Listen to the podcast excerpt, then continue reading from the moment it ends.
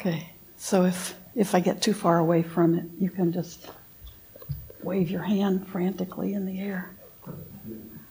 So we uh, today we're going to do a little bit different uh, meditation. Instead of loving kindness at the beginning, I'm going to do a compassion meditation. It, it goes along with what I'm talking about today, but it's done. It's done. Uh, you can do the four Brahmavihara meditations on the four highest abodes, the four highest qualities that we develop. They're loving kindness, compassion, uh, sympathetic joy, joy for others, and equanimity, which is that equipoise, that, to- that balance that we find. And uh, you can practice all of those as meditations, and they're, a real, they're really powerful meditations. So we know loving kindness, and we do it a certain way. We can practice compassion the same way, but the way I'll guide it is a little bit different today. So, and we know that compassion is harmlessness, is the quality of uh, compassion, is complete harmlessness to all beings. So, the same way we practice loving kindness to uh, not have anger and to be have that friendliness, that attitude of friendliness. Compassion is having an attitude of harmlessness, so you never are a threat to another being, and also having that uh, that open-hearted feeling about what everyone, even our enemies, could be going through caused them to be the way they are. So let's begin. Just ah, allow your body to be relaxed. Whether you're on a chair or on the cushion, you want to be relaxed so your body and pain in your body doesn't interfere with your practice. Palms up or down doesn't matter. Begin just by being aware of the body breathing.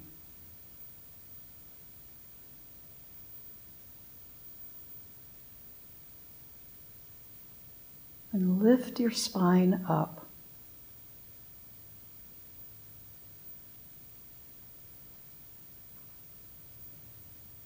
That helps us be attentive and awake. And if you're practicing, it also can be uh, bring comfort to your body. You're letting that spine support you.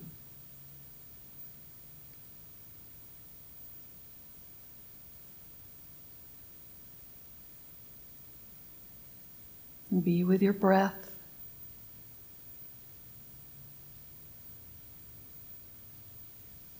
With each inhale and each exhale.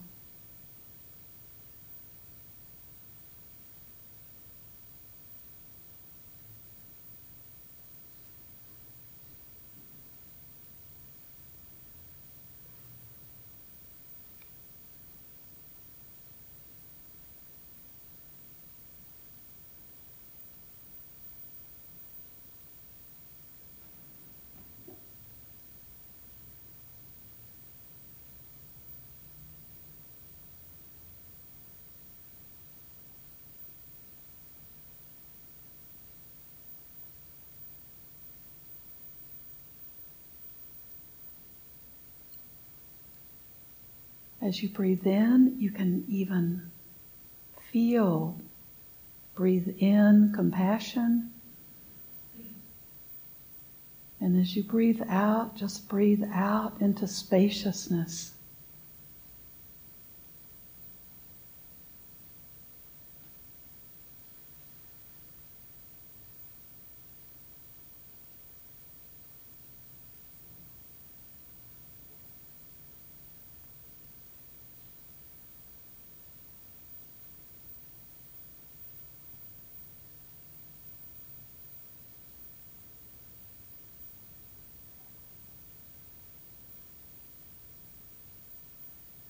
We can begin compassion practice just like we do with metta, with loving kindness. We send this quality of compassion first to ourselves to truly want to be harmless to ourselves, to do no harm to our body, to our mind.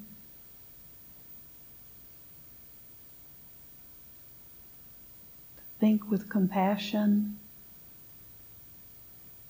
rather than judgment and criticism. on any acts we do that we later regret. Compassion for our humanness allows us to let go of that. We don't hang on to that.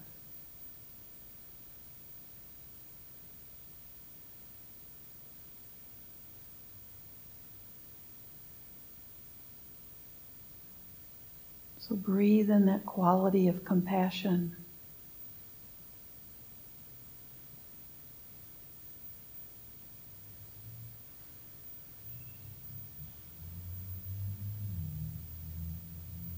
caring for ourselves, forgiving ourselves, and being aware of what we need to make a change or to be different. If there's something we need, compassion can allow us to see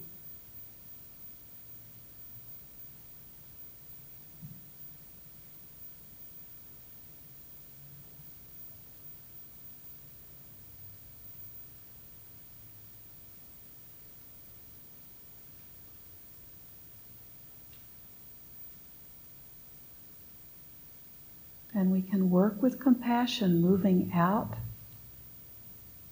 from ourselves. We're going to move out more and more out into realms that are comfortable for us and then into uh, the boundless quality of compassion. But we'll represent that as a light having a curtain pulled around, around the light. We develop compassion within our hearts. We open our hearts.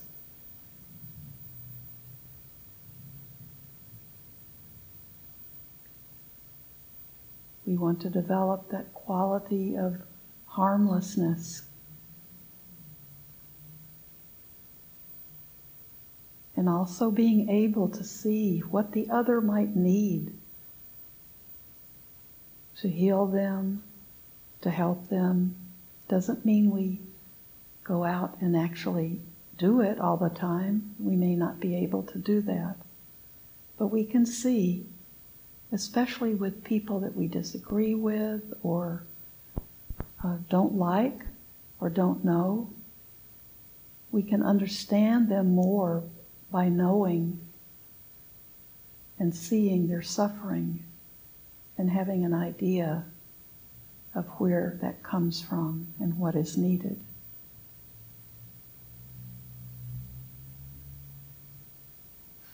So we develop that compassionate feeling within us.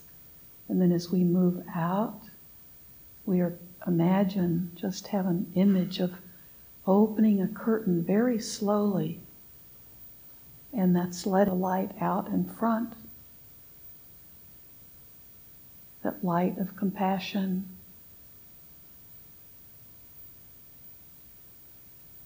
We open the curtain a little further, and gradually more and more light, compassion is flowing out to both of both sides of us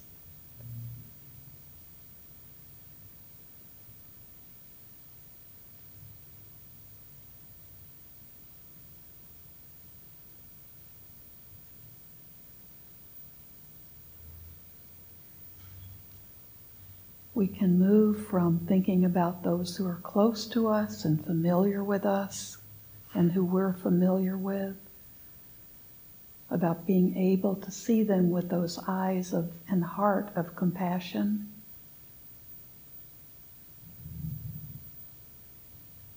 Whether we're angry, whether we're sad for them, whether we just see them suffering. This heart of compassion is just seeing it being able to understand.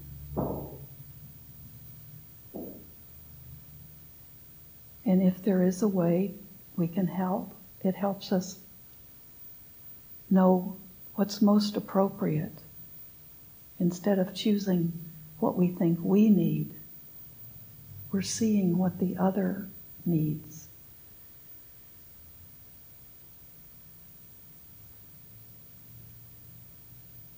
Moving out through loved ones,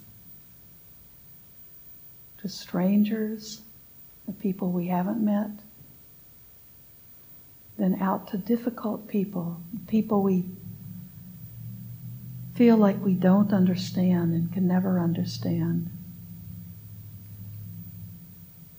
But with compassion, we can understand, we can see more clearly.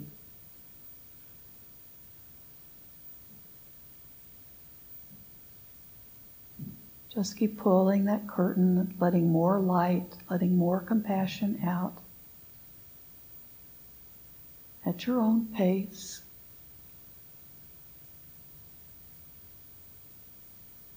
But it's important to have the willingness to see the other with compassion.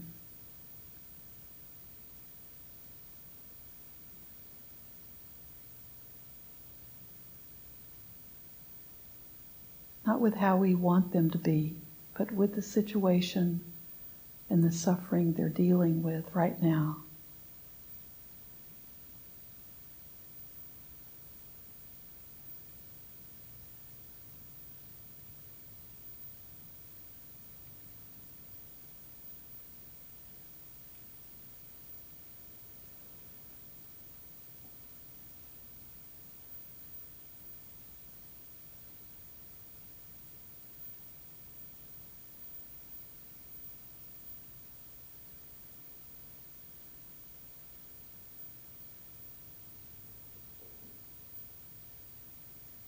You may need to gradually open this curtain. It may take a while. But ultimately, the compassion, the same as loving, loving kindness, has to extend out to all beings. It's an infinite quality, it's boundless.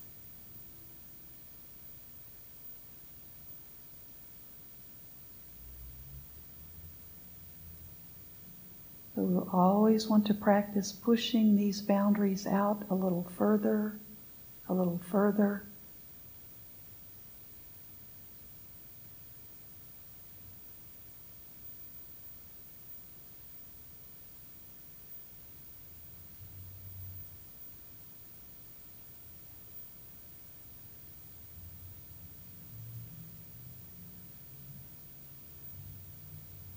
Ultimately, we can let this light of compassion extend from us in all four directions. And then as we continue practicing, we can also add upward and downward. So we're sending it in six directions.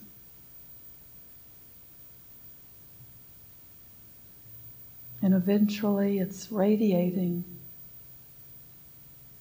in all directions.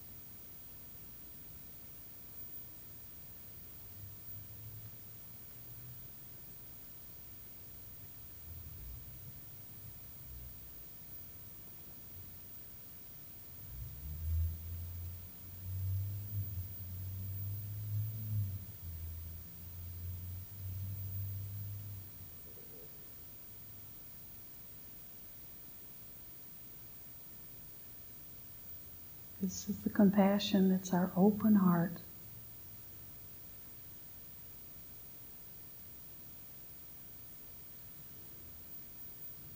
Understanding the suffering of others.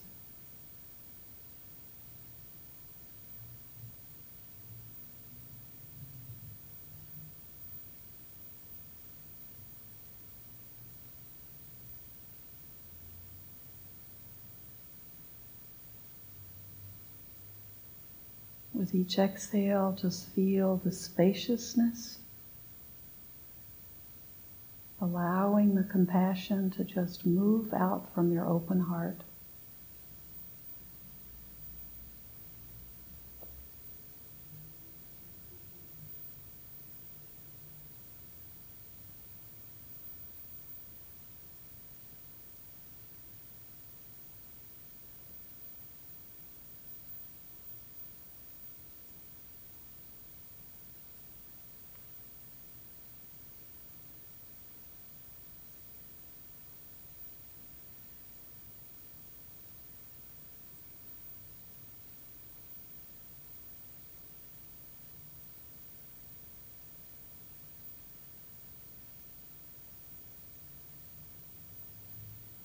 And now let your attention come back to your breath.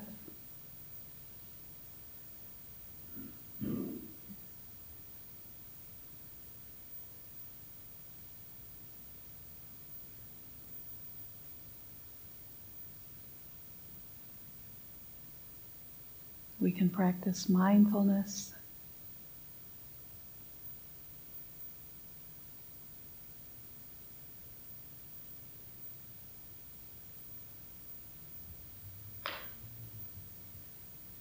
Again, you can just stay with the breath. That's our anchor. We always can come back to the breath. When we lose our mindfulness, when we become distracted and caught up in stories, or just kind of daydreaming, we can catch ourselves, and that's a beautiful point in our practice to be aware that we've drifted off.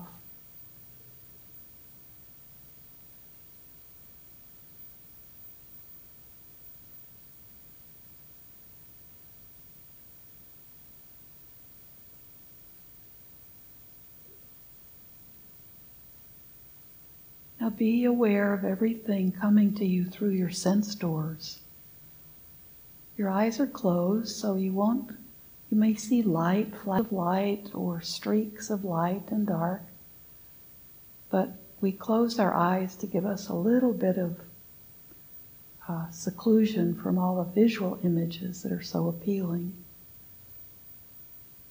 But we hear, we smell, we taste, we have our entire body making contact.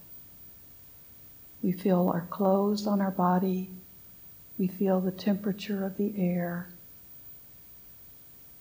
We may feel how it feels sitting in our chair or the cushion. We feel our feet on the earth.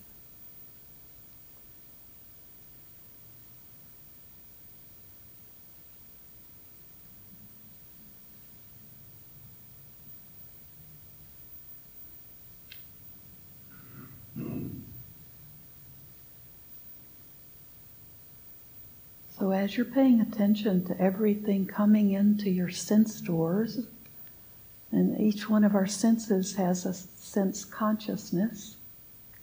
Well, don't forget, I, I forgot to mention our mind. And so that we, we will see in our thoughts the thoughts that arise.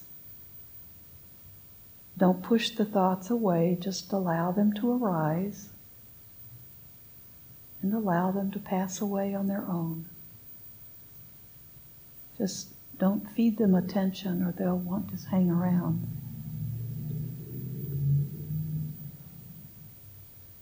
But as you're being aware of all of these sensations,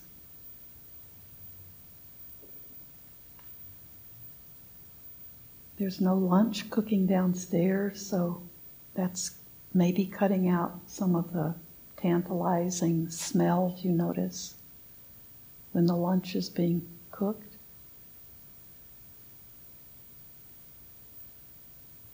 But I want you to think of the, just the feeling tone you experience in your body and in your mind.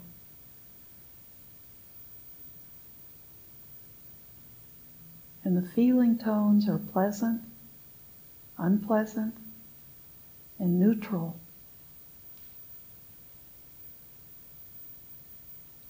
So, pleasant is actually uh, connected with uh, sensual delights or greed, the things that we, we want, the things that we crave, the things that make us feel good, feel comfortable.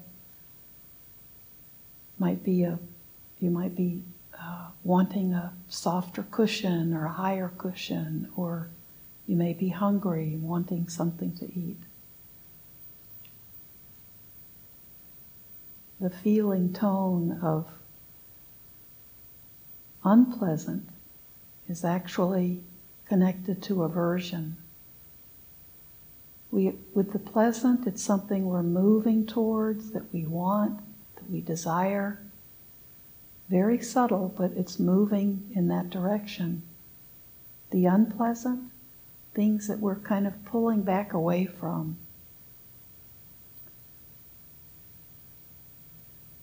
You may be very happy with silence and then hear a car that comes by with the radio blasting, with a truck You may think, oh, I don't want to hear that sound. It's not pleasant. I'm meditating.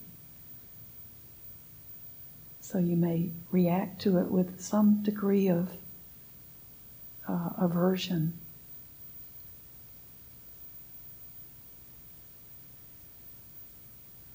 And the neutral feeling is often that we're just kind of, we might be daydreaming or we might just be ambling through our mind.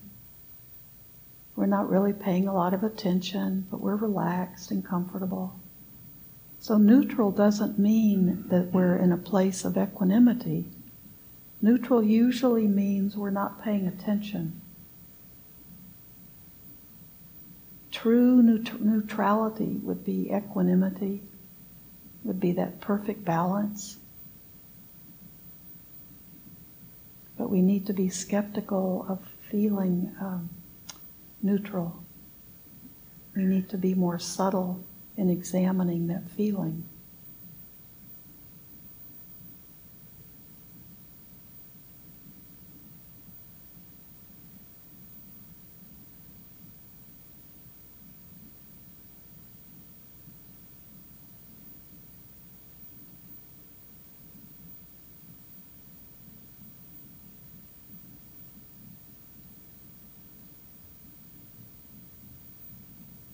If you're aware of a lot of neutral feeling tone, see if you can look at it more closely.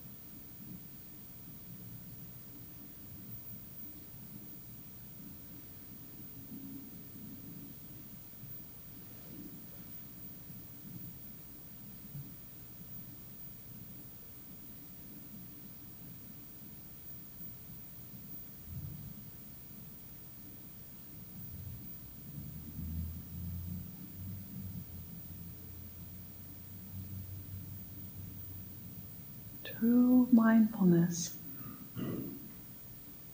gives you a, a feeling of a kind of joy.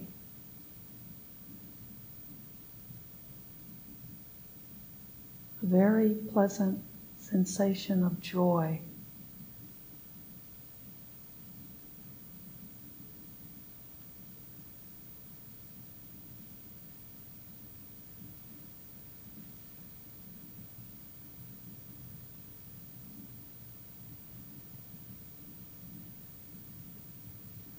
It's a temporary feeling of joy, but it does, it is that quality.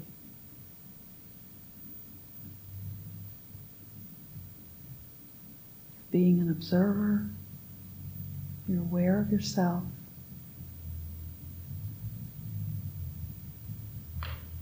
You're able to let go.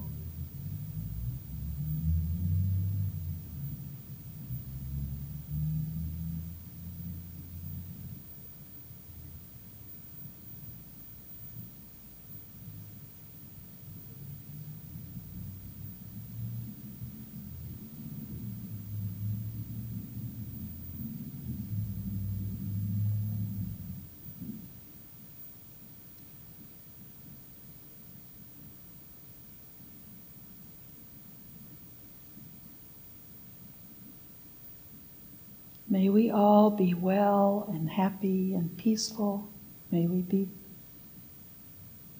filled with compassion for ourselves and the other, for all living beings. And may everything we do and say and think be done for the benefit not only of ourselves, but for all beings everywhere.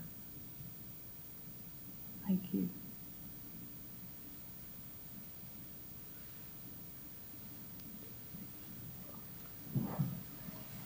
Oh, let's do the chanting.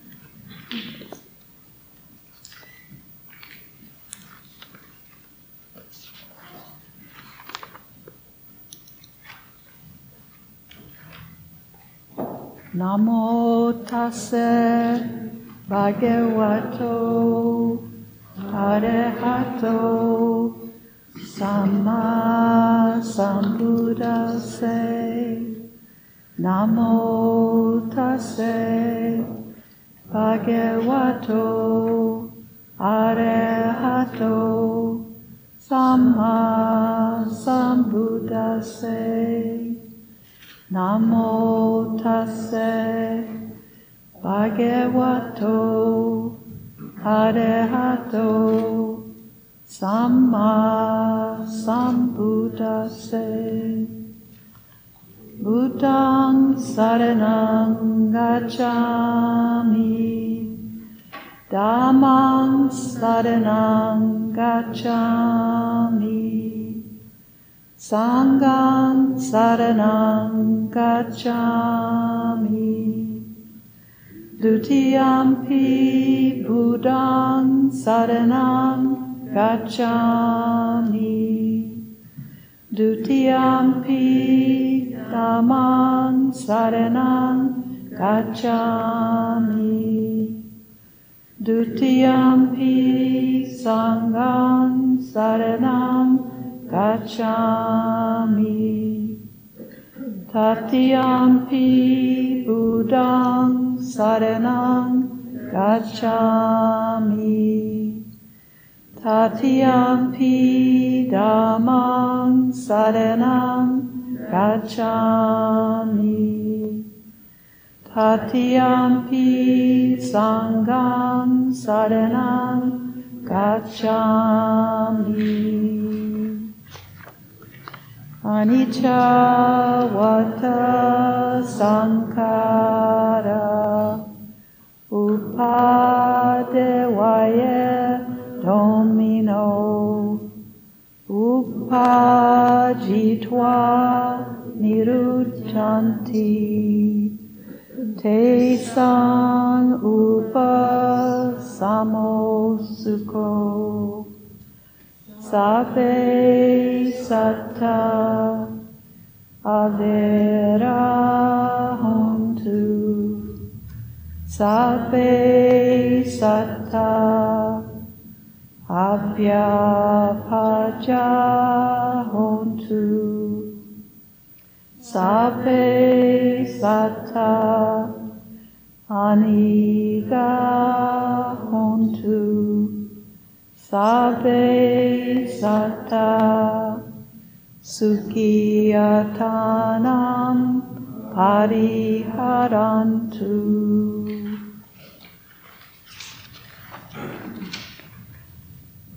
Mano pupang dema dama Mano seta mano maya Manasache padutena Vasati wa karoti wa Tato nam dukkha manveti Chakang wawahato padang Mano pupangamadama Mano seta mano maya Manasache pasanena Pasati wa karoti wa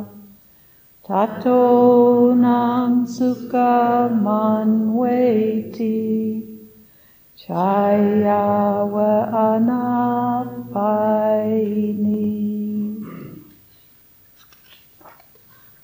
Mine is the forerunner of all states. Mine is chief. Mine made are they.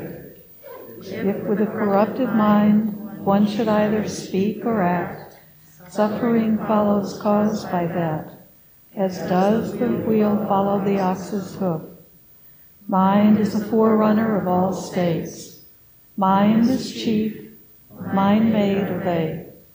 If with a clear and competent mind one would either speak or act, happiness follows caused by that, as one shadow that never leaves. We believe in generosity towards others. We believe the skillful, noble path is marked by generosity. We believe generosity has many levels. Think generously, speak generously, act generously. We believe generosity is the heart practice, and this practice allows us to become more open, accepting, and forgiving.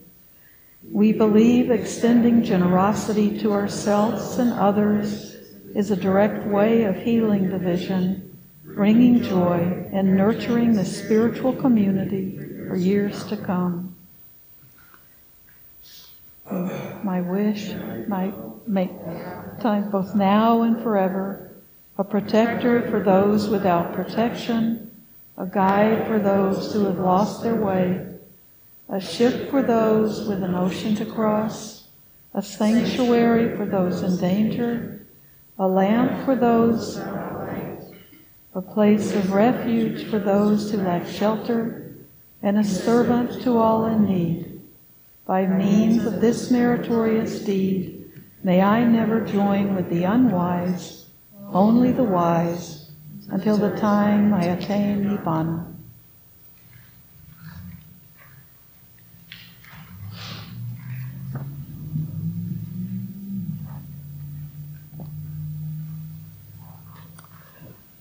Well, it's, um, I see a lot of new faces and a lot of unfamiliar faces, so it's good to be here. I haven't been here much over the last, since like year and a half. Um, I am working with something these days that I wanted to share. So I have some, I have my cheat sheets here because I'm in the process of working with it. But it's, this is a, it's a perfect book. It was, was written before the pandemic, but it includes, it, it couldn't be more perfect for the pandemic. But it's uh, Mindfully Facing Climate Change by Bhikkhu Analayo. So if you're, um, if you're familiar with Bhikkhu Analayo, he's a wonderful teacher, and he's, uh, right now he's in residence at the Barre Retreat Center in Massachusetts. So you can go to his webpage or to the Barre Center webpage. It's B A R R E. And you can actually download this book for free. And I've had it, um, wow, it had to have been three or three years ago. Uh, he also had an online course you could take in it that was uh, that covered a lot of the covered a lot of the book.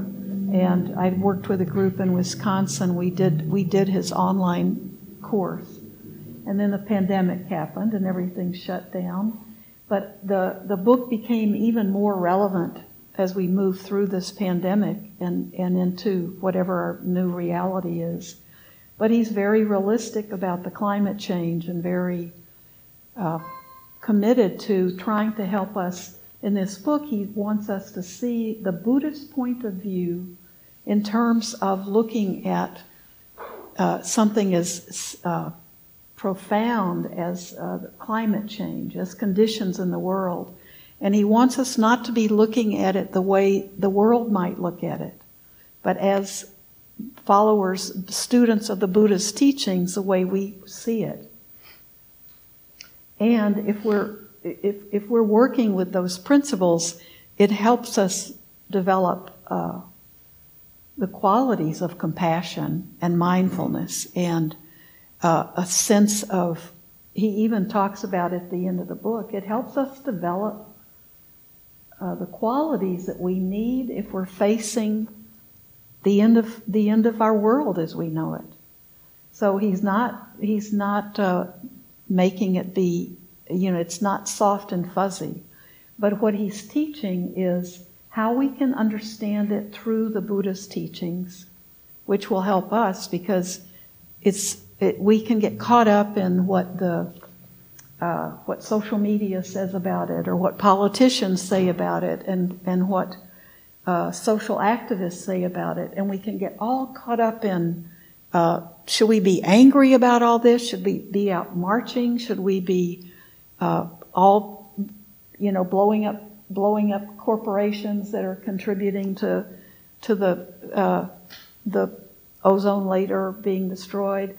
And he really gives us a sense of okay, if you're students of the Buddha and you are really trying to work with these principles in your life, let's talk about this. And he goes back to the early Pali, the early Buddhist teachings.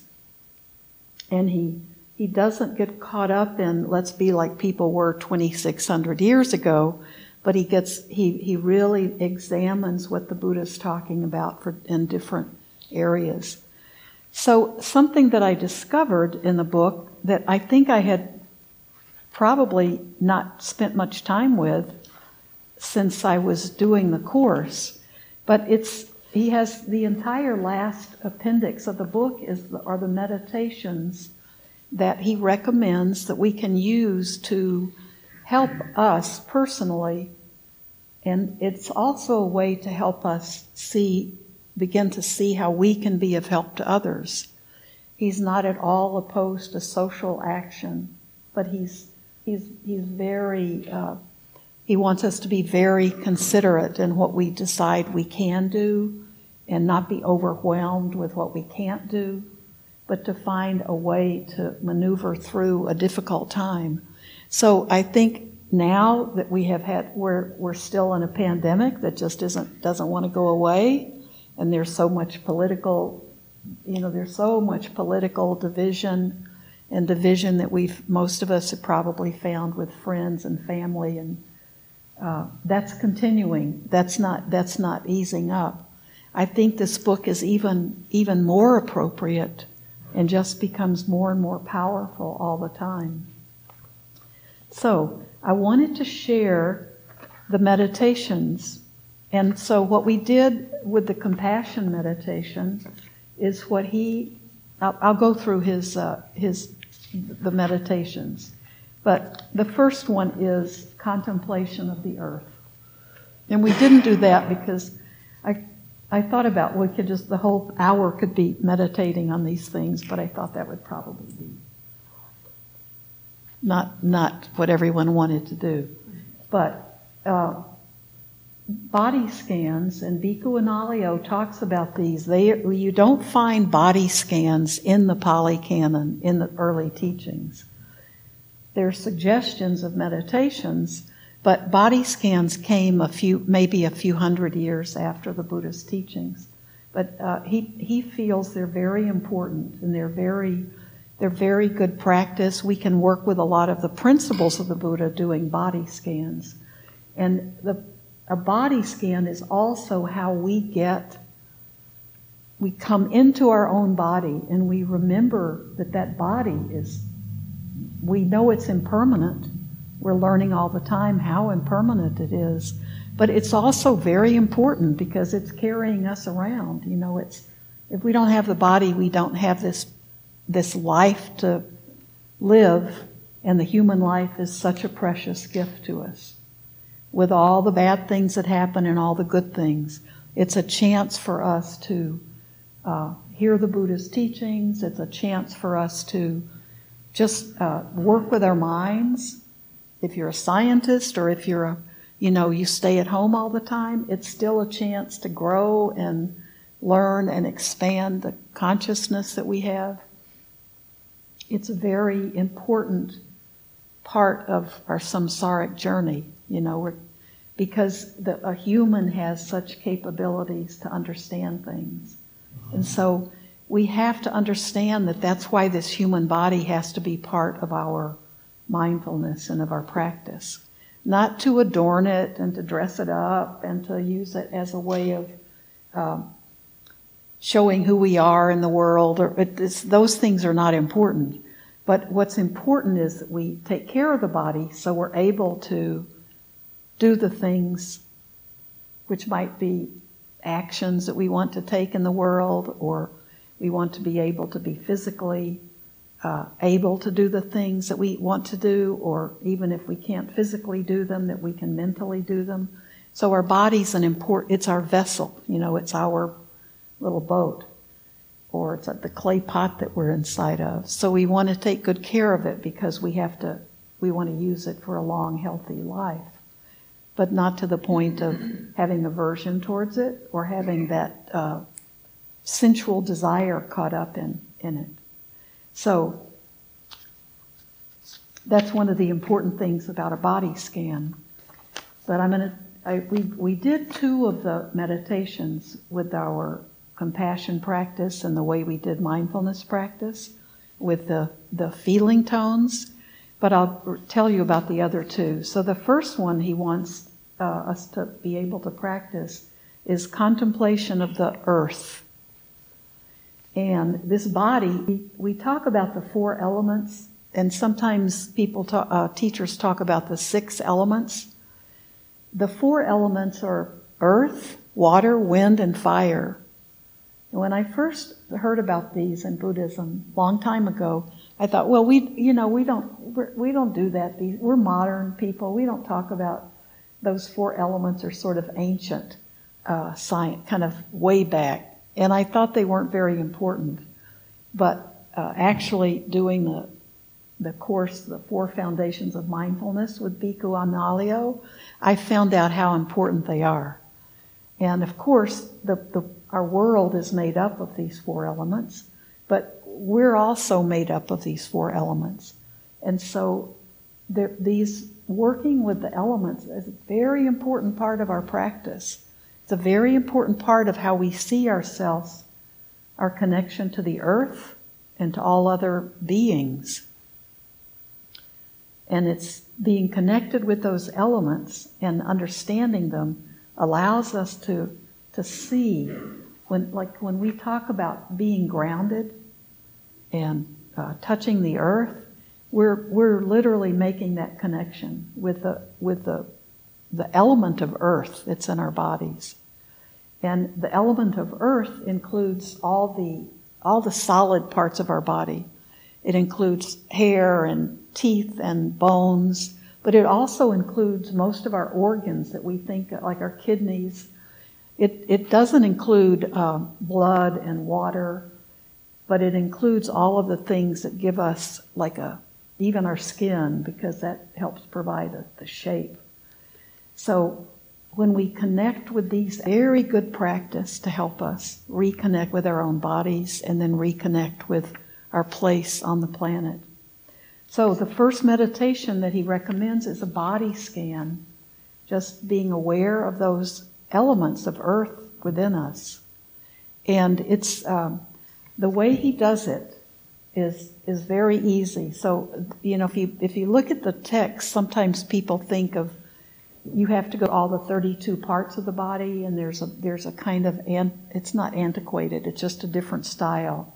And Bhikkhu Analayo has a very simple style for working with all of these elements. So he just starts at the top of the head, and you move down through your, and you're looking inside and outside. You move, so we're working with the earth element. We're moving down through our head. We're we're aware of the earth element within us. So it's our skull, it's our hair, our eyelids, our teeth, all the bones. We go down through the neck, we do the same thing. Then to, and then this is a, uh, we can do it very slowly, or he also recommends doing it quickly sometimes. We go down through both arms, all the way upper arm, lower arm. We do both at the same time, or we can do one arm and then the other. Down through our hands and our fingers. So, oh, our nails are earth element. And that the sinews, the muscles, can we can think of those as earth elements. Then we come back to our upper torso, and we can think of our you know, the bones through this part of our body, and then our liver, we can see that as earth element, our kidneys, lots of the organs in our uh, abdomen. Go down into our pelvic area and think the bones. We have hip bones, we have some body parts that are pretty, feel like earth elements. Then go down through the upper legs, and there are a lot of strong bones in this part of our body and our knees down into our lower legs. And we're still seeing our skin and the hair on our body, that's an earth element. And then down into our feet and all the bones, all the earth element in our feet. We have so many bones. And then you, if you want to, you can also come back up. But that's, a, that's how he does the body scan for all of these elements. You can do the same thing with the body with water. And then fire is the heat, how we regulate our temperature, the heat when we digest foods. You know, calories are just the way you count the heat, right, when you digest things. And uh, you can you can notice air in your body. Well, of course, our breathing, but also if you have like a tummy ache and you have gas, there's the air element. And when we're moving things in the body, when anything's moving and shifting, which is doing all the time, that, it, that often involves the air element, wind, the air. And then the uh, water. We're, you know, we're made up, we're primarily water, so we have so much water. So we can think of our eyes as the as earth element because they feel kind of solid to us, but they're also made up mostly of water. But the one he recommends for working with the, the issues with climate change, and I think also with kind of the political upheaval we see all over the world, is this the earth, the body scan with the earth, earth element. Sometimes we may feel really adrift, or if you you know you don't know what you think about something, if you can work helping yourself become reconnected to the earth. That can be very positive. So it's a contemplation of the earth, and we do it by this uh, meditation on earth element. Okay, we'll quickly go through the others. There's a lot. He, he, he's a beautiful writer, so you, if you, you know, just reading what he says about it is really inspiring. The second one is contemplation of the mind. And that's how we did the mindfulness practice today. And the way he recommends, so that mindfulness is being able to step back and be the observer of what we're doing. So if we're listening, you know, we're taking in sounds and things. So being mindful is when we're aware that maybe a car sound that we heard irritated us. Like, ah, that always happens. In the summer, that always happens. But you know, we had some uh, good teachers today because what our expectation is is that it's going to be silent and peaceful here. We come to the temple because it's quieter than our own house and we can concentrate. And then there's a truck you know, shifting gears. So it's it if we're really paying attention to pleasant, unpleasant, neutral, we notice even that slightest irritation or that slightest uh, oh man that happens every time. It's saturday morning like 10.30 it happens. And we just get a little like why is that? So uh, that's that's that unpleasant. And then the pleasant might be oh, I'm going to go to Expressly Leslie's for lunch when I leave here. and, uh, and I'm not. I can't today, which is bad. I'm supposed to go get a COVID test, I think. Um, not, don't be alarmed. I'm just. I'm traveling to see my mother in a couple of days, so I do it thanks to Marty, I, I, I remember to do a COVID test before I go see her in Tennessee. Um, but I'm just a reminder person. I'm not a. yeah, she isn't a caregiver, but sometimes she is actually. When a good one, uh, a, a reminder person is good. But the so contemplation of the mind is we can just be aware of that. We can be aware of when we're we're uh, it, when we're move, wanting something. We want something. Oh, I wish I'd worn my uh, really comfortable shawl. It would have been nice in this kind of chilly building. And you might be thinking something like that. So that's kind of aversion and pleasure. It's pleasant and unpleasant at the same time. I'm cold. I'm too cold and then think, oh, I have that wonderful shawl I just got for Christmas last year and I forgot to bring it. So stupid me. So we're, but these are, if we're being, if we're trying to be mindful, we can see when we're not mindful. And that's what the practice is about. More and more we are able to observe ourselves not being mindful. And when we, and in that meditation, the drifting, the ambling around this like, oh, it's pleasant. I love being here. It's, you know, nothing's nothing's on my mind. Well, that's not really mindful. That's not really mindfulness practice. That's not really meditating. So that's what we think is neutral. Just love hanging out here.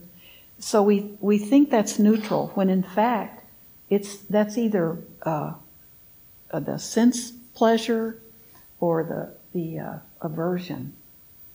And so our task, and I remember when Bhante Bhatia, we were talking about a sutta and sutta study, and most of us thought, oh, neutral was great, you know, and he, he was the first one to tell any of us, no, neutral is not great. Neutral, neutral means you're not being observant. Neutral most of the time means you're not paying attention. So you aren't being, you aren't subtly looking at what's going on. So for most, for most of us, often our meditation, if it just pleases us, and we just feel like we really relaxed and you know we just feel better afterwards a lot of times that's because we were we were just just kind of comfortable just being with ourselves quietly. So we weren't really focused on uh, practicing one of the meditations or being mindful. Being an observer of our wandering mind is sometimes that's sometimes that's what we need to do. And just see where does our mind wander. So when when you are really mindful and you can go into that spot then you have this feeling of piti or joy and it, it's it's it's temporary at first but then as you practice and practice longer and practice deeper that joy can become a, a less permanent. And it, it, it becomes one of the first stages of what we call the jhanas, which is just when, you, when your mind is able to really get quieter and settle down more and more. And you're not this kind of daydreaming, but you're actually, you're being mindful, but you're being in a state of, of uh, actually being mindful. Although it's temporary, you can feel it. So you because when you're not being mindful, you're going to, you really are either feeling that pleasant or unpleasant. Or you're caught in a, uh, my favorite is to get caught in a, I don't know, a science fiction story or a day, just a day. You know, we, we get lost in whatever draws our attention. So that's contemplation of the mind, and that's what we do. And it's really good to use the feeling tone to help you with it. And then cultivating compassion. So we did some, that's what we did instead of metta practice. And here's the example from a sutta that Bhante Analayo use, uses. I'm trying to catch the time, and my eyes aren't very good. Okay, this will be. I'm going to go fast now. Um, if you, if, if this is in one of his suttas, so you're, you, there's a there's a mendicant or or an ascetic, or just a regular person who's traveling from one village to another, and in the middle of that journey, that person, it's you know, it, it's he's kind of equidistant from where he started and where he was going, but he gets sick. And so he realizes he can't go back and he can't go to his destination, so he sits at the side of the road, but he's very sick. And uh, if you see that person, to be compassionate is to see and understand that that person is ill. That person isn't able to go backwards or forwards. And you, and you can recognize perhaps uh, he needs water, that person needs water. Or that person is really sick, he needs to have a blanket over him, and uh, you know, you can't call for an ambulance 2,600 years ago, but you can think about what he needs. Maybe the person's hungry, and th- that's the compassion towards that person. You're not thinking, oh, he was probably got drunk last night and he fell down and he's he he deserves to be there because he you know he couldn't he couldn't make it home so uh, and it's not feeling sorry for the person. It's not like, oh, poor guy, and just and not not being aware. It's the awareness of being able to see that other person without judgment or criticism, but to be aware of what they might need because you can. It's not being em, em, empathetic to that person, but it's understanding what they might need not what's wrong. So this made me think about politicians today. You know, somebody's ranting and raving and we disagree with them. A compassionate heart would, would think that there's something that person needs that they don't have, and that if they could have those things to help them, that they could possibly, you know, maybe stop yelling or maybe they could stop, uh, and with climate change, maybe they could stop pushing for more coal mines. So um, it, it's it's seeing what that person could need to be a person that that is not suffering. So we see the suffering of another individual. We we can't always get rid of their suffering, but we can certainly see that there is suffering and we can try without judgment or without. This is a hard one because it's not always just a person who's sick. I mean, if it's a person sick by the side of the road, that's probably an easy one for us. But it's sometimes when people are different from us and we don't like where they're coming from or what they're, um, how they feel about the vaccinations or about uh, climate change, we it, a compassionate heart is what we need to be able to look at them without having anger. So compassion is actually the complete development of the quality of harmlessness, to do no harm. So even if we're looking at someone we think of as an enemy, we can see them through the eyes of compassion. We don't want any harm to come to that person. And we have, and we become very clear about that. So we do no harm. So even if we can't go and help them or change them, we aren't going to think about them in a way that is harmful. Because what we want to be is a person that is, we become like a, a sanctuary, just like we say when we do my wish, a sanctuary for people, for animals, for the earth, for everything about this life. We want to be harmless. So that's and then the last one is the contemplation of impermanence. This is very important. He, he gives more space for uh, talking about how we develop that, because that's such an important Buddhist uh, principle. So the reality is that all things are impermanent, all things rise up and pass away. All things, all, all things made up of the five aggregates form, feelings, perceptions, mental, mental formations, and, our, and consciousness. All of those are the sources of dukkha because they're all impermanent. So that means this body is impermanent. That means uh, the way that our, the, the way we feel that's impermanent. That means our perceptions, the way we view things through the lens of our, you know, mind. All of that's impermanent. All of that suffering. That's the important thing. It's all suffering. It's not like, man, I have a great mind. My brain is so wonderful. You know, I'll have this till the day I die. This is just, and I probably take it with me. These are the, our mind is part of what causes suffering because we can easily lose our mind, right? And most of us, maybe a lot of us, I know I am right now. I'm dealing with a parent who's who's at 97 is become is, has dementia, and it's scary to me because that's not how I've always known her, and it's scary to know how to be, and it scares her. She's frightened by it. So we, we know people, you know, we, we, we treasure our minds, most of us, because that's who we are, right? But it's all of these things. And then consciousness. All these things are uh, impermanent. So they're sources of suffering. So the, so the meditation on impermanence is being able to sit with that. So I'll leave you with that without going into more detail because I don't want to go on. But um, I really encourage you to try to find this book. I know on my Facebook uh, presentations we're working, we're doing. We'll be tomorrow. We'll be doing the uh, impermanence meditation, and uh, it's really I, it's been helpful for me. And I think if you have any kind of issues that you're working with, the, this series of these four practices are really valuable.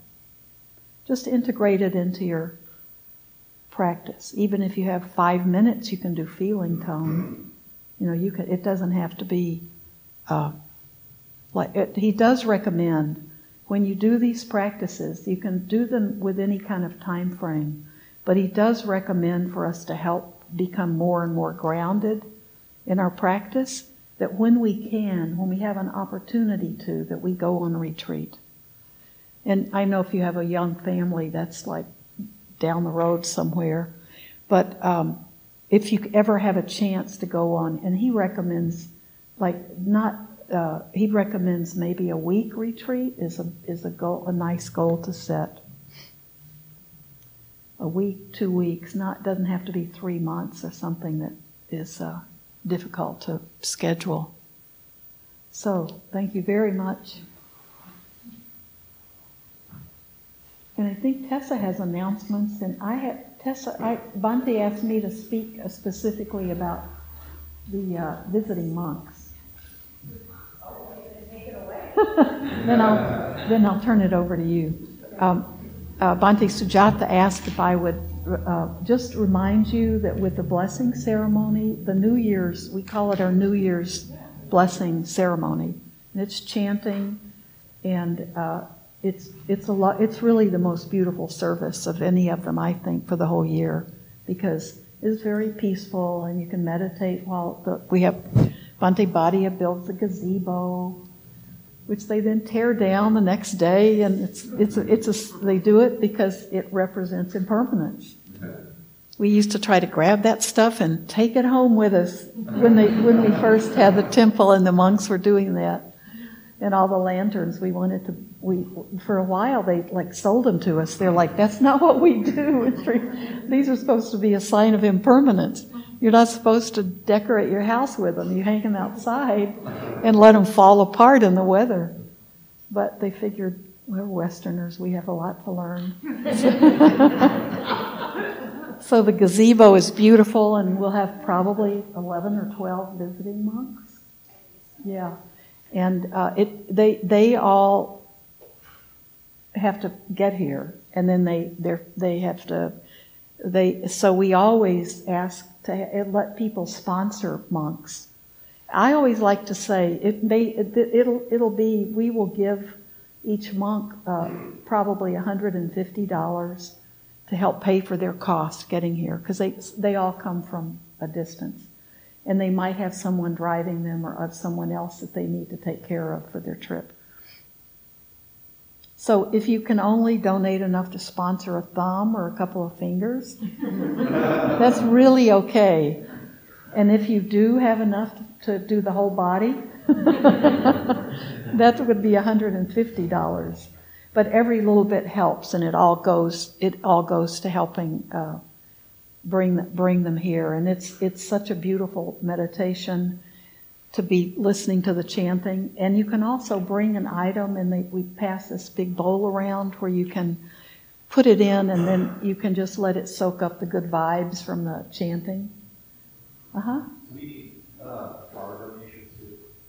We, there will probably be. Uh, uh, we always need flower donations. That's a, that's great, and I'm sure that'll be coming with some.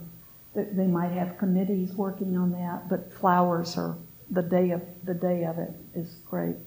So I'm just putting that plea in direct from Bhante Sujata to ask people to to do that, and it feels good to come. It, it's it's a, it's a service that you might want to invite people to who've never been here.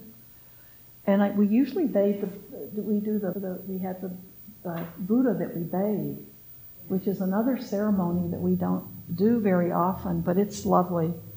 And if you've ever done it, you get to pour water that has rose petals. We, we need a lot of flower petals. the way it's we decorate because uh, so if you have uh, access to flower petals, sometimes it's sad to watch the roses being pulled apart. So if you have a chance to gather petals, but uh, then bathing the, the Buddha is a is a way. It's kind of an act of purification and so it just feels good to do it. I think it's beautiful. Some places have a baby Buddha, but we use a smaller statue of a Buddha. And uh, that it, you get a blessing bracelet at the end if you'd like one, and all the visiting monks are tying bracelets. So it is a lovely time to come to the temple.